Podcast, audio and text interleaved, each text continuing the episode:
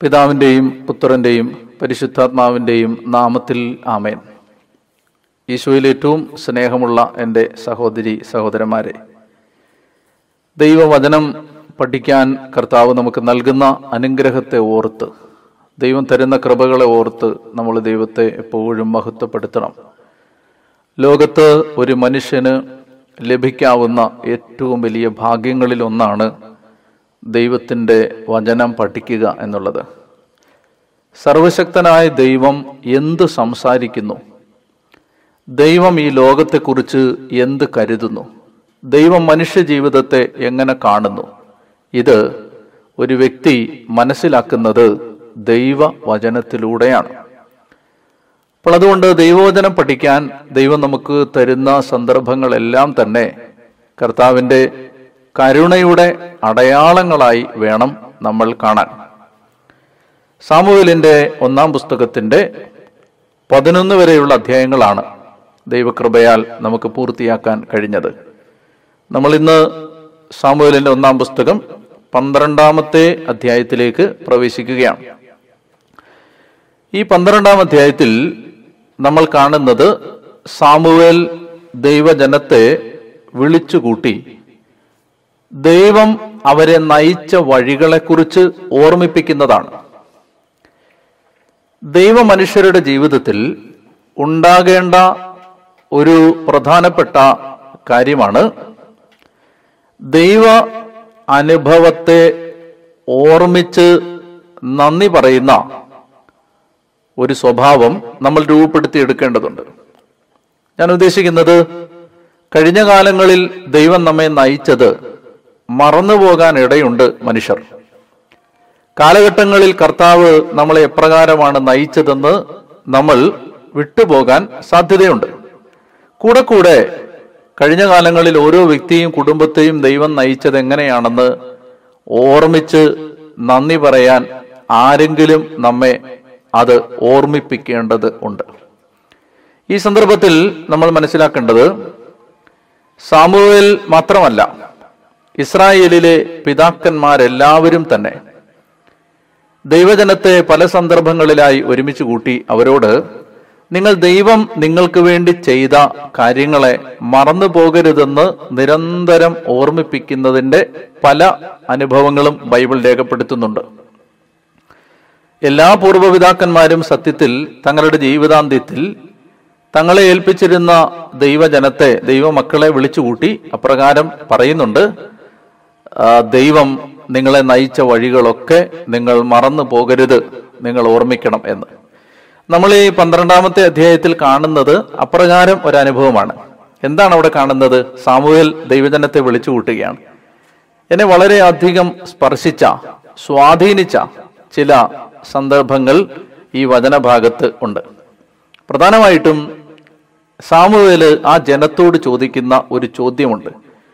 ഒരു അഭിഷിക്തൻ ഒരു തെരഞ്ഞെടുക്കപ്പെട്ടവൻ ദൈവം തന്നെ ഏൽപ്പിച്ച ജനത്തിന്റെ മുമ്പിൽ ധൈര്യത്തോടെ നിന്ന് ഒരു വ്യക്തി തല ഉയർത്തി നിന്ന് ആ ജനത്തോട് ചോദിക്കുന്ന ചോദ്യം ഇതാണ് നിങ്ങളെ ആരെയെങ്കിലും ഞാൻ ഒരു നയ പൈസക്കെങ്കിലും വഞ്ചിച്ചിട്ടുണ്ടോ?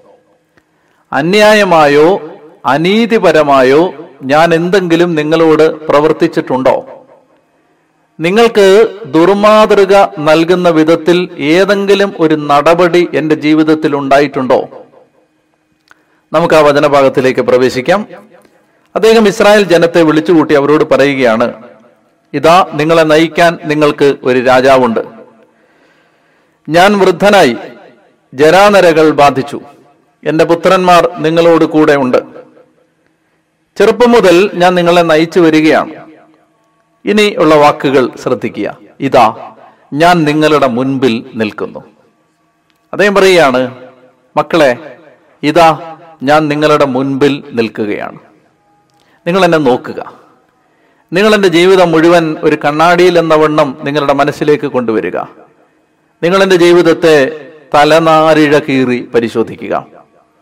നിങ്ങൾ എന്റെ ജീവിതത്തെ അപ്രകാരം പരിശോധിച്ചിട്ട് നിങ്ങൾ പറയണം ഞാൻ എന്തെങ്കിലും തെറ്റ് ചെയ്തിട്ടുണ്ടെങ്കിൽ കർത്താവിന്റെയും അവിടുത്തെ അഭിഷിക്തന്റെയും മുമ്പിൽ നിങ്ങൾ എന്നെ കുറ്റപ്പെടുത്തുക.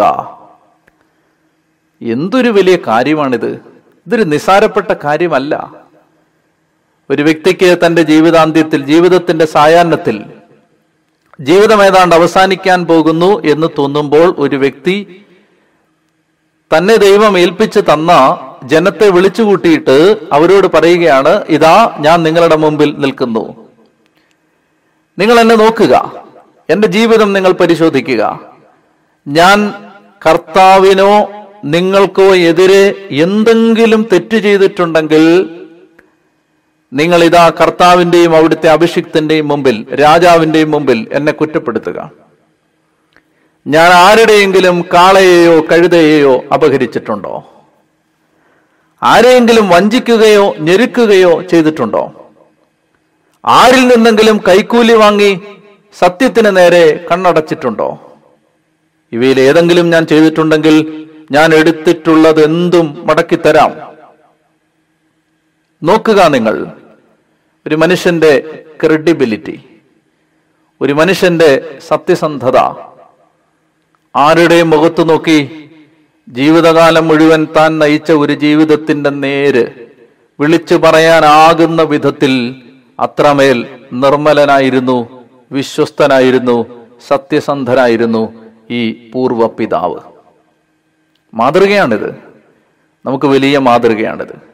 ജീവിതത്തിൽ ഒരു അവിശ്വസ്തത പോലും വരാതെ ജീവിക്കാൻ പ്രകാശഗോപുരം പോലെ തെളിഞ്ഞു നിൽക്കുന്ന മഹാദീപം പോലെ തെളിഞ്ഞു നിൽക്കുന്ന ഇത്തരം ജീവിതങ്ങൾ നമ്മളെ പ്രേരിപ്പിക്കും. നിങ്ങളൊരു കാര്യം മനസ്സിലാക്കേണ്ടത് ജീവിതത്തെ തിരിഞ്ഞു നോക്കുന്നവരാണ് ഞാനും നിങ്ങളും. ഡിസംബർ മാസം മുപ്പത്തി ഒന്നാം തീയതി ജനുവരി മാസം ഒന്നാം തീയതി ഒരു വർഷം പിന്നിട്ടത് മനസ്സുകൊണ്ട് ഒരു മടക്കയാത്ര പോയി പരിശോധിക്കുന്നവരാണ് നമ്മൾ. പിന്നിലേക്ക് തിരിഞ്ഞു നോക്കുമ്പോൾ ഖേദിക്കേണ്ട ഒരു ഭൂതകാലം ഉണ്ടാകാതിരിക്കാൻ ജീവിക്കുന്ന ഓരോ നിമിഷവും നിതാന്തമായ ഒരു ശ്രദ്ധ ഞാൻ നിങ്ങളും പുലർത്തേണ്ടതുണ്ട്. തിരിഞ്ഞു നോക്കുമ്പോൾ കുറ്റബോധം വരാത്ത ഒരു ഭൂതകാലം സ്വന്തമായിട്ടുണ്ടാവാൻ നിരന്തരമായൊരു ശ്രദ്ധ എനിക്ക് നിങ്ങൾക്കും ആവശ്യമുണ്ട്. ജീവിതത്തിന് കുറെ കൂടി ശ്രദ്ധ വേണം പ്രിയപ്പെട്ട മക്കളെ. അലസമായി ജീവിക്കരുത്. ജീവിതത്തെ കൃത്യമായ വിശകലനങ്ങൾക്കും വിമർശനങ്ങൾക്കും വിധേയമാക്കണം. ഇങ്ങനെ ജീവിച്ചാൽ മതിയോ ഇങ്ങനെ ചെയ്താൽ മതിയോ ഇങ്ങനെ മുന്നോട്ട് പോയാൽ മതിയോ എന്ന് യാന്ത്രികമായി ഉരുണ്ടു പൊക്കൊണ്ടിരിക്കുന്ന ഒരു വണ്ടി പോലെ നീങ്ങുന്ന ജീവിതത്തോട് ഓരോ ഓരോരുത്തരും സ്വയം ചോദിക്കേണ്ടതുണ്ട്. എന്തുമാവട്ടെ ഈ മനുഷ്യൻ ചോദിക്കാണ് ആരിൽ നിന്നെങ്കിലും കൈക്കൂലി വാങ്ങി ഞാൻ സത്യത്തിന് നേരെ കണ്ണടച്ചിട്ടുണ്ടോ? അവർ പറഞ്ഞു അങ്ങ് ഞങ്ങളെ വഞ്ചിക്കുകയോ ഞെരുക്കുകയോ ചെയ്തിട്ടില്ല. ആരിൽ നിന്നും യാതൊന്നും അപഹരിച്ചിട്ടില്ല. അവൻ അവരോട് പറഞ്ഞു ഞാൻ തികച്ചും നിഷ്കളങ്കനാണെന്ന് നിങ്ങൾ കണ്ടു എന്നതിന് കർത്താവും അവിടുത്തെ അഭിഷിക്തനും സാക്ഷിയാണ്. അവർ പ്രതിവിധിച്ചു അതെ കർത്താവ് സാക്ഷി. അവർ പറയാണ് ഇല്ല പ്രവാചക ഇല്ല അങ്ങ് തെറ്റൊന്നും ചെയ്തിട്ടില്ല. ഇത് പറഞ്ഞിട്ട് അദ്ദേഹം തന്റെ ജനത്തോട് പറയുകയാണ്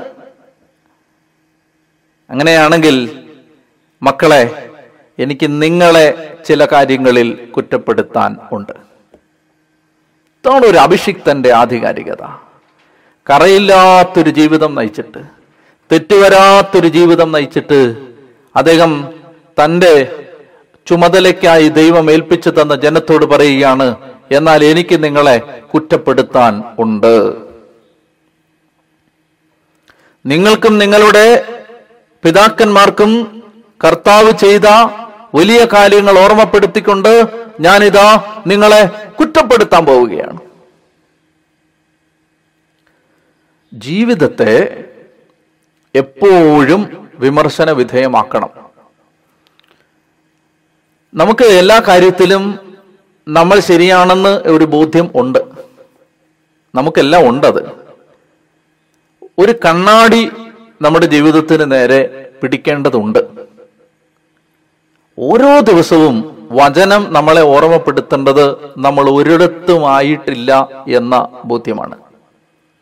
ഒരിടത്തും ആയിട്ടില്ല ജീവിതം ഇനിയും കുറെ കൂടി മാറാനുണ്ട്. ജീവിതത്തിൽ കുറെ കൂടി ദൈവാനുഭവത്തിന്റെ സത്യസന്ധത വരാനുണ്ട്. ദൈവത്തെ കുറെ കൂടി അനുഭവിക്കാനുണ്ട്. മനുഷ്യരോട് കുറെ കൂടി നന്നായിട്ട് പെരുമാറാനുണ്ട്. ഇത്രയും സ്നേഹം ജീവിതത്തിന് പോരാ. എല്ലാ കാര്യത്തിലും കുറച്ചുകൂടി ഉത്തരവാദിത്വ ബോധം വരാനുണ്ട്. ദൈവകൽപ്പനകളെ കുറെ കൂടി കൃത്യമായി അനുസരിക്കേണ്ടതുണ്ട്. സൂക്ഷ്മമായ ഒരു അനുസരണം ജീവിതത്തിന് ആവശ്യമുണ്ട്. എന്റെ പ്രിയപ്പെട്ടവരെ വചനം എന്താണ് നമ്മളെ ഓർമ്മിപ്പിക്കുന്നത്? വചനം ഓർമ്മിപ്പിക്കുന്നത് നമ്മൾ ഇങ്ങനെ ജീവിച്ചാൽ പോരാ. കുറച്ചുകൂടി നന്നായിട്ട് ജീവിക്കണം. അപ്പൊ അദ്ദേഹം പറയുകയാണ് പിതാക്കന്മാരോട് നിങ്ങളുടെ പിതാക്കന്മാരോട് ദൈവം ചെയ്ത വലിയ കാര്യങ്ങൾ നിങ്ങളെ ഓർമ്മപ്പെടുത്തിക്കൊണ്ട് ചില കാര്യങ്ങൾ നിങ്ങളെ ഞാൻ കുറ്റപ്പെടുത്താൻ പോവുകയാണ്. എന്നിട്ട് ദീർഘമായ ഞാനെല്ലാം വായിക്കുന്നില്ല ദീർഘമായ ഇസ്രായേലിന്റെ ചരിത്രം അദ്ദേഹം പറയുകയാണ്. എന്നിട്ട് അദ്ദേഹം പറയുകയാണ് നിങ്ങളെ ഓരോ സന്ദർഭത്തിലും ആപത്തുകളും അനർത്ഥങ്ങളും അപകടങ്ങളും ദുരിതങ്ങളും ദുഃഖങ്ങളും നിറഞ്ഞൊരു ജീവിതയാത്രയിൽ കണ്ണിലെ കൃഷ്ണമണി പോലെ പൊതിഞ്ഞു സൂക്ഷിച്ച ദൈവം നിങ്ങളെ ജീവിതത്തിന്റെ ഓരോ നിമിഷങ്ങളിലും കരുതിയ കാര്യങ്ങൾ ഓർമ്മിച്ചുകൊണ്ട് നിങ്ങൾ ഒരു കാര്യം അതിന്റെ എല്ലാം ഒരു ഉപസംഹാരമായോ സംഗ്രഹമായോ നിങ്ങൾ മനസ്സിലാക്കണം. ഒരു വാക്യം ഞാൻ വായിക്കുകയാണ്. പതിനാലാമത്തെ വാക്യം. സാമൂഹലിന്റെ ഒന്നാം പുസ്തകം പന്ത്രണ്ടാം അധ്യായം പതിനാലാമത്തെ വാക്യം. സാമൂഹൽ പറയുകയാണ് നിങ്ങൾ കർത്താവിനെ ബഹുമാനിക്കുകയും സേവിക്കുകയും അവിടുത്തെ സ്വരം ശ്രവിക്കുകയും കൽപ്പനകൾ ധിക്കരിക്കാതിരിക്കുകയും നിങ്ങളും നിങ്ങളെ ഭരിക്കുന്ന രാജാവും ദൈവമായ കർത്താവിനെ അനുഗമിക്കുകയും ചെയ്താൽ എല്ലാം ശുഭമായിരിക്കും. ഒരിക്കൽ കൂടി ശ്രദ്ധിക്കാമോ? നിങ്ങൾ കർത്താവിനെ ബഹുമാനിക്കുകയും സേവിക്കുകയും. ഒന്ന് കർത്താവിനെ ബഹുമാനിച്ചാൽ. രണ്ട് കർത്താവിനെ സേവിച്ചാൽ. മൂന്ന് കർത്താവിന്റെ സ്വരം കേട്ടാൽ. നാല് അവിടുത്തെ കൽപ്പനകൾ അനുസരിച്ചാൽ.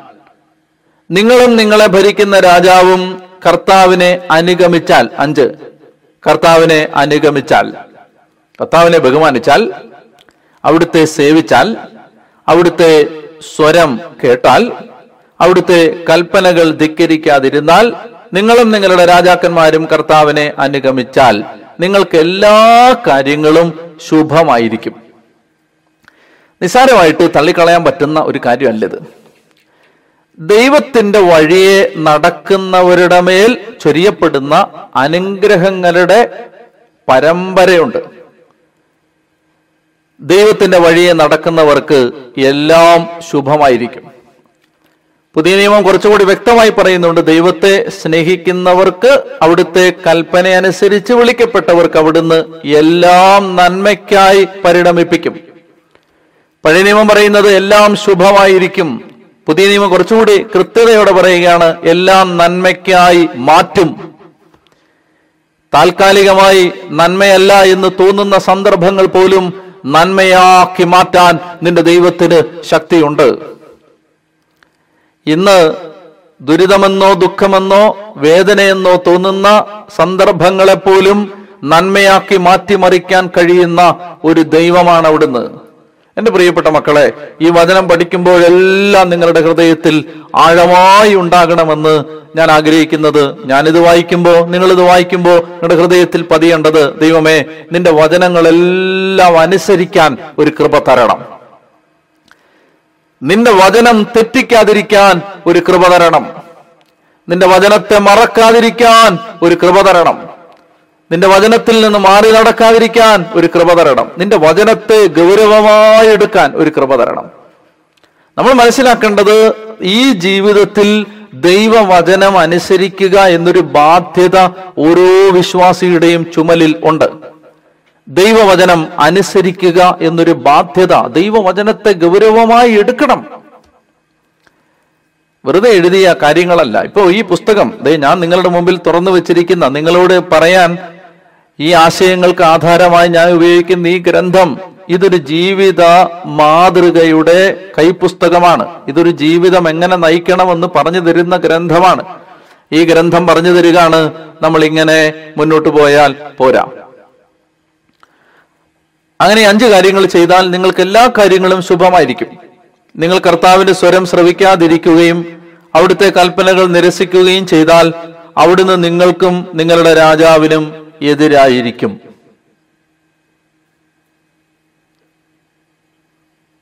എന്നിട്ട് അദ്ദേഹം ഈ കാര്യങ്ങൾ വിശദീകരിച്ചുകൊണ്ട് ദൈവത്തിന്റെ ഒരു ഇടപെടൽ ഉണ്ടാവാനായിട്ട് പ്രാർത്ഥിക്കുകയാണ്. അപ്പോൾ വലിയൊരു പേമാരി ഉണ്ടാവുന്നു വലിയൊരു ഇടിമുഴക്കം ഉണ്ടാവുന്നു ദൈവശക്തി ജനം മനസ്സിലാക്കുന്നു. അങ്ങനെ അവർ പറയുകയാണ് ഞങ്ങളെല്ലാം അനുസരിച്ചോളാം. പൂർണ ഹൃദയത്തോടെ ഞങ്ങൾ ദൈവത്തെ സേവിച്ചോളാം. അങ്ങനെ സാമുവേൽ തന്റെ ജനത്തെ ഓർമ്മിപ്പിച്ച് തന്റെ ശുശ്രൂഷ ജീവിതത്തിന്റെ അവസാന ദിനങ്ങളിലേക്ക് കടക്കുകയാണ്. ഇനി പതിമൂന്നാമത്തെ അധ്യായത്തിൽ സാമാന്യ വിശദമായി ചില കാര്യങ്ങളിലേക്ക് നമ്മൾ കടക്കേണ്ടത് ഉണ്ട്. പതിമൂന്നാം അധ്യായം പതിനാലാം അധ്യായം പതിനഞ്ചാം അധ്യായം. ഈ അധ്യായങ്ങളിൽ നമ്മൾ കാണുന്നത് പതിമൂന്ന് പതിനാല് പതിനഞ്ച് അധ്യായങ്ങളിൽ നമ്മൾ കാണുന്നത് സാവോളിനെ ദൈവം രാജസ്ഥാനത്ത് നിന്ന് തിരസ്കരിക്കുന്നതിനെ കുറിച്ചുള്ള വിവരണങ്ങളാണ്. സാവോളിനെ ദൈവം രാജസ്ഥാനത്ത് നിന്ന് തള്ളിക്കളഞ്ഞു. വലിയൊരു അഭിഷേകത്തെക്കുറിച്ചൊക്കെ നമ്മൾ ചർച്ച ചെയ്തതാണ്. അഭിഷേകം ഒരു വ്യക്തിയിൽ വരുത്തുന്ന മാറ്റങ്ങളെക്കുറിച്ച് പഠിക്കാൻ നമ്മൾ മാതൃകയാക്കിയത് പതിനൊന്ന് കാര്യങ്ങൾ പഠിച്ചത് ഈ മനുഷ്യന്റെ ജീവിതത്തിൽ നിന്നാണ്. പക്ഷെ ആ മനുഷ്യനെ ഒടുവിൽ ദൈവം തള്ളിക്കളയുകയാണ്. മറ്റൊരാളെ ആ സ്ഥാനത്തേക്ക് ദൈവം അവരോധിക്കുകയാണ്. അപ്പോൾ എന്തുകൊണ്ടാണ് ഈ മനുഷ്യൻ തിരസ്കരിക്കപ്പെട്ടത്?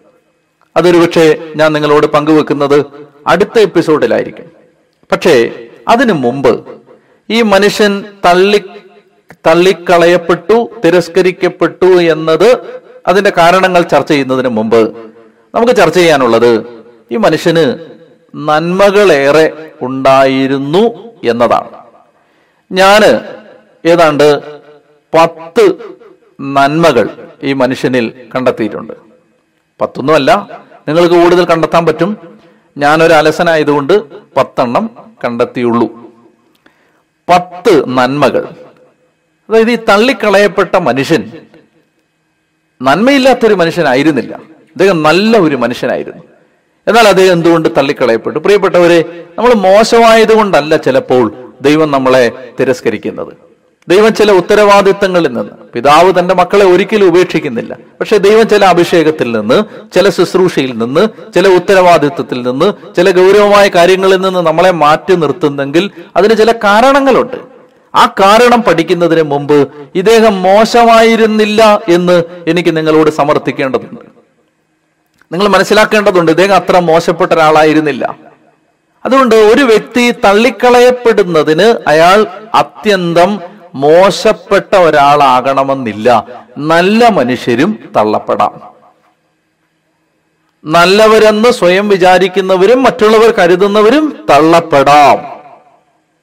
അങ്ങനെ ഒരു സൂചന ഇത് വായിച്ചപ്പോൾ എനിക്ക് തോന്നി. അതുകൊണ്ടാണ് ഞാൻ ആദ്യം ഒരു പത്ത് നന്മകൾ സാവൂളിനെ കുറിച്ച് നിങ്ങളോട് പറയുകയാണ്. ഞാൻ ഞാൻ കണ്ട ഞാൻ ഉണ്ടാക്കുന്നതല്ല ഞാൻ കണ്ടെത്തിയതാണ്. ബൈബിളിൽ ഉള്ളതാണ് ഒന്നാമത്തേത് അദ്ദേഹം മാതാപിതാക്കളെ അനുസരിക്കുന്ന വിധേയമുള്ള വിധേയത്വമുള്ള അനുസരണമുള്ള ഒരു ചെറുപ്പക്കാരനായിരുന്നു. ചെറിയ കാര്യങ്ങളിൽ വിശ്വസ്തതയുള്ള ആളായിരുന്നു. അതുകൊണ്ടാണ് അപ്പൻ കഴുതകളെ അന്വേഷിച്ച് പോകാൻ ഒമ്പതാം അധ്യായം മൂന്നാമത്തെ വാക്യത്തിൽ വായിക്കുന്നത് കഴുതകളെ അന്വേഷിച്ച് പോകാൻ അപ്പൻ ആവശ്യപ്പെട്ടപ്പോ അദ്ദേഹം സന്തോഷത്തോടെ നല്ല മനസ്സോടെ കഴുതകളെ തിരക്കി ഗ്രാമഗ്രാമാന്തരങ്ങളിലും നഗരവീഥികളിലും ചുറ്റി സഞ്ചരിച്ചതിന്റെ കാരണം അദ്ദേഹം നല്ല വിധേയത്വമുള്ള ഒരു മകനായിരുന്നത് കൊണ്ടാണ്. ഒന്നാമത്തേതാണ് അനുസരണവും വിധേയത്വവും വിശ്വസ്തതയുമുള്ള ഒരു ചെറുപ്പക്കാരൻ. രണ്ടാമത്തേത് അദ്ദേഹത്തിന് നല്ല ജ്ഞാനമുണ്ട്. ജ്ഞാനമുണ്ടെന്ന് ഞാൻ പറയാൻ ഞാൻ അവലംബമാക്കുന്ന വചനം ഒമ്പതാമത്തെ അഞ്ചാമത്തെ വാക്യമാണ്. അദ്ദേഹം ഈ കഴുതകളെ അന്വേഷിച്ച് പോകുന്ന സമയത്ത് കഴുതകളെ കാണാതാവുമ്പോൾ അദ്ദേഹം വൃത്തിനോട് പറയുകയാണ് ഇനി നമ്മളിങ്ങനെ വിദൂര ദേശങ്ങളിലേക്ക് പോയി നമ്മൾ നഷ്ടപ്പെട്ടു പോവാതെ നമുക്ക് മടങ്ങി പോവാം. അല്ലെങ്കിൽ അപ്പൻ നമ്മളെ കാണാതെ വിഷമിക്കും. ഇനി മൂന്നാമത്തെ കാര്യം അദ്ദേഹം മനുഷ്യരെ ബഹുമാനിച്ച ആളാണ്. പ്രത്യേകിച്ച് മുതിർന്ന ആളുകളെ ദൈവ മനുഷ്യരെ കർത്താവിന്റെ ശുശ്രൂഷ ചെയ്യുന്ന മനുഷ്യരെയൊക്കെ ബഹുമാനിച്ച ഒരാളാണ്. നമ്മൾ കാണുന്നത് ഒമ്പതാം അധ്യായം ഏഴാമത്തെ വാക്യത്തിൽ സാമൂഹ്യനെ കാണാൻ വൃത്യൻ അദ്ദേഹത്തെ ഓർമ്മിപ്പിക്കുന്ന സമയത്ത് അദ്ദേഹം പറയുന്നത് നമ്മൾ എങ്ങനെയാണ് വെറും കൈയോടെ ഈ ദൈവപുരുഷന്റെ അടുത്തേക്ക് പോകുന്നത്? എന്തെങ്കിലും കൊണ്ടു കൊടുക്കണ്ടേ? അദ്ദേഹത്തിന് എന്തെങ്കിലും ഒരു കാഴ്ച കൊടുക്കണ്ടേ? മുതിർന്ന വ്യക്തികളോട് ദൈവമനുഷ്യരോട് ബഹുമാനമുണ്ടായിരുന്ന ആളാണ്. നാലാമത്തെ കാര്യം ഈ മനുഷ്യൻ വളരെ എളിമയുള്ള ആളാണ്. കാരണം അദ്ദേഹം സാമുവേൽ അദ്ദേഹത്തെ കുറിച്ച് നല്ലത് പറയുമ്പോൾ അദ്ദേഹത്തെ മുഖ്യസ്ഥാനത്തിരുത്തുമ്പോൾ നല്ല ഭക്ഷണം കൊടുക്കുമ്പോൾ നല്ല മുറി കൊടുക്കുമ്പോഴൊക്കെ അദ്ദേഹം ചോദിക്കുന്നുണ്ട് ഇങ്ങനെയൊക്കെ എന്നോട് പെരുമാറാൻ ഞാനൊരു മെച്ചപ്പെട്ട കുടുംബത്തിലെ ആളല്ലല്ലോ. ഞാനൊരു സാധാരണ കുടുംബത്തിലെ ആളല്ലേ. അപ്പൊ സ്വന്തം പരിമിതിയും സ്വന്തം പോരായ്മകളുമൊക്കെ അറിയാവുന്ന എളിമയുള്ള ഒരു ചെറുപ്പക്കാരനാണ്. പത്താമത്തെ പത്താമത്തെ അധ്യായത്തിൽ നമ്മൾ കാണുന്നുണ്ട് അദ്ദേഹം അദ്ദേഹത്തെ രാജാവാക്കി അഭിഷേകം ചെയ്തു എന്ന് പറഞ്ഞു നടന്നില്ല.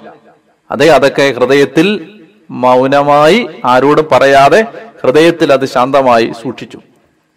അപ്പോ പൊങ്ങച്ചം പറഞ്ഞു നടക്കുന്ന ആൾ അല്ലായിരുന്നു. ആറാമത്തേത് അദ്ദേഹം മറഞ്ഞിരിക്കാൻ ഇഷ്ടപ്പെട്ട ഒരാളാണ്. അദ്ദേഹത്തെ തന്നെ നറുക്കെടുത്തിട്ട് അന്വേഷിക്കുമ്പോൾ അദ്ദേഹം പാണ്ഡങ്ങൾക്കിടയിൽ ഒളിച്ചിരുന്ന ആളാണ്. എന്ന് പറഞ്ഞാൽ ഇങ്ങനെയുള്ള അധികാര സ്ഥാനത്തേക്കൊന്നും വരാൻ ആദ്യകാലങ്ങളിൽ വലിയ താല്പര്യം ഉണ്ടായിരുന്ന ആളല്ല. അദ്ദേഹത്തിന് ഇത്തരം കാര്യങ്ങളിൽ വലിയ മമതയില്ല.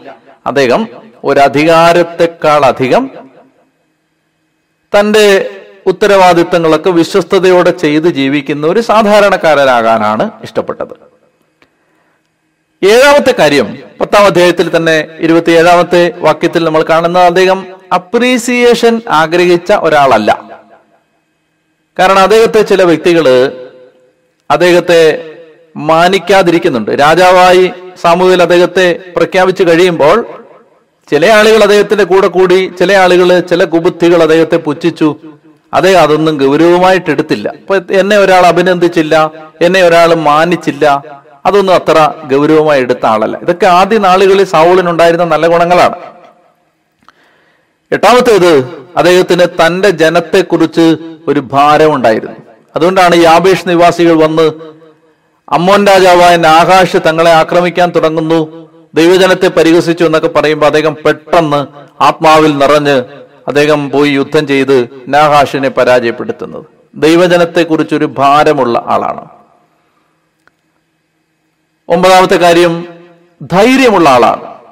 പെട്ടെന്ന് പോയി പ്രത്യേകിച്ച് ഒരു ആയുധ പരിശീലനമോ കായിക പരിശീലനമോ യുദ്ധ നൈപുണ്യമോ മുൻപ് ഉണ്ടായിട്ടില്ലാത്ത മുമ്പില്ലാതിരുന്ന ഒരു ഒരു ചെറുപ്പക്കാരൻ വേഗം പോയി യുദ്ധം ചെയ്യുകയാണ്.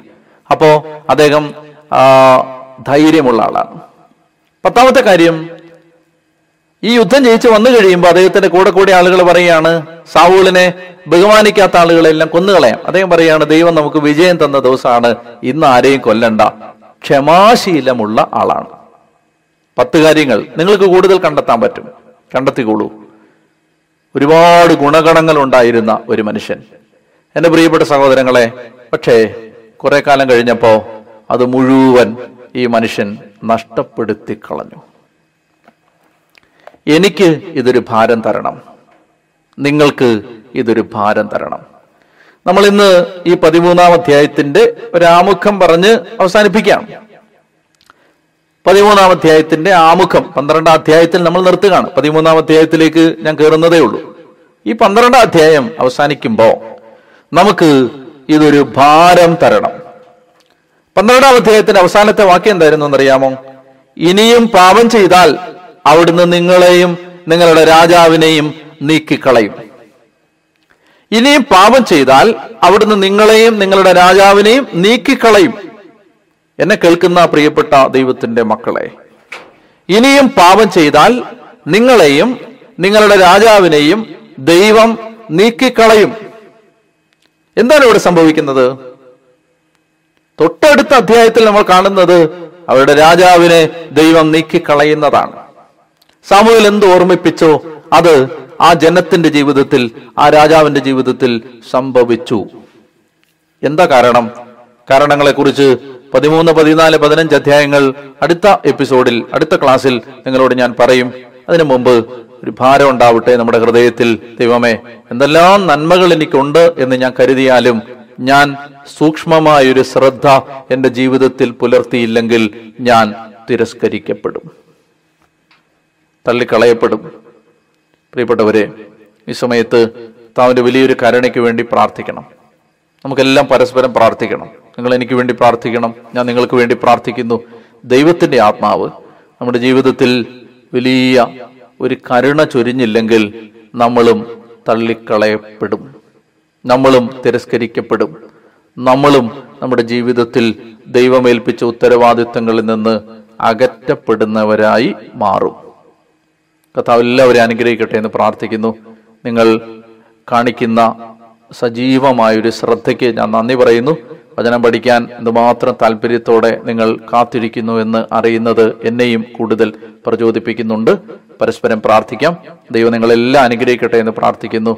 പിതാവായ ദൈവത്തിന്റെ സ്നേഹവും ഏകജാതന്റെ കൃപയും പരിശുദ്ധാത്മാവിന്റെ സംബന്ധവും സഹവാസവും നിങ്ങളോടും നിങ്ങളുടെ കുടുംബങ്ങളോടും കൂടെ ഇപ്പോഴും എപ്പോഴും എന്നേക്കും ഉണ്ടായിരിക്കട്ടെ. ആമേൻ. ഈശോ മിശിഹായിക്ക് സ്തുതിയായിരിക്കും